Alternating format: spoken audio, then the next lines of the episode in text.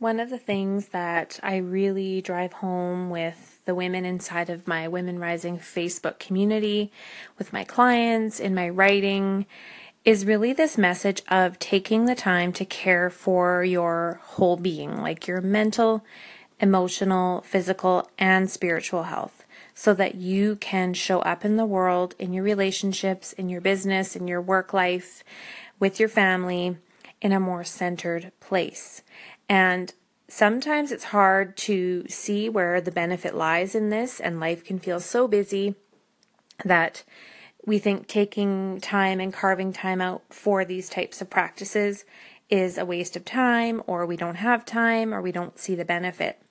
But one of the big benefits of taking time to get centered and self connected is that you stop reacting to other people's crap other people's behavior, their poor behavior, things that maybe people say in their own pain and in their own anger, you start to just kind of let it slide off of you and you just start to know that it's not really about you, but it's about them.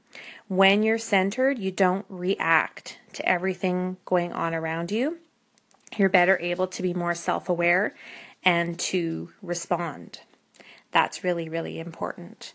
So, one of the ways that we do this is through living with more ease inside of my ease course, Four Pillars to Powerful Living. And you can find that at leanneoten.com slash ease course. And we go over empowerment, awareness, sacred self care, and emotional alchemy, and how those four pieces will help you to show up more powerfully in every area of your life. You are your mindset block. So take that in that you are the block that is blocking you from getting to where you want to go.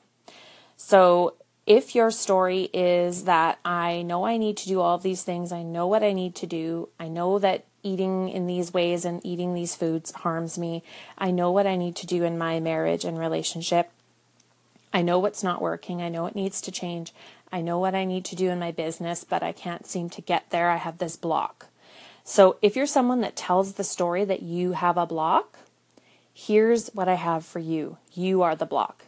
The story that you have a mindset block is the block.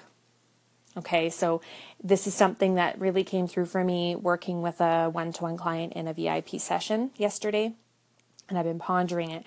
And she kept saying it over and over again. And when you have someone that can mirror to you what your repetitive stories are, that can be the removing of the mindset block itself. And she was sort of looking for what method I have to clearing the mindset block or some magic remedy or method to clearing it.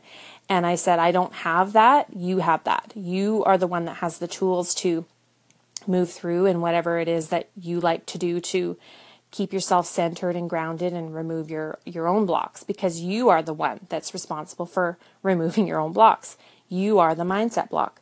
And i just was thinking about that and how brilliant that really is because this is about empowered living. I'm all about empowerment so that you can be your own healer. Yes having mentors and guides is powerful and it's necessary at times if you want to really move through but nobody can heal you. Nobody can remove your mindset blocks. Only you can Having someone to mirror what those are for you is super powerful, but only you can do the work to change those and to start creating a new reality.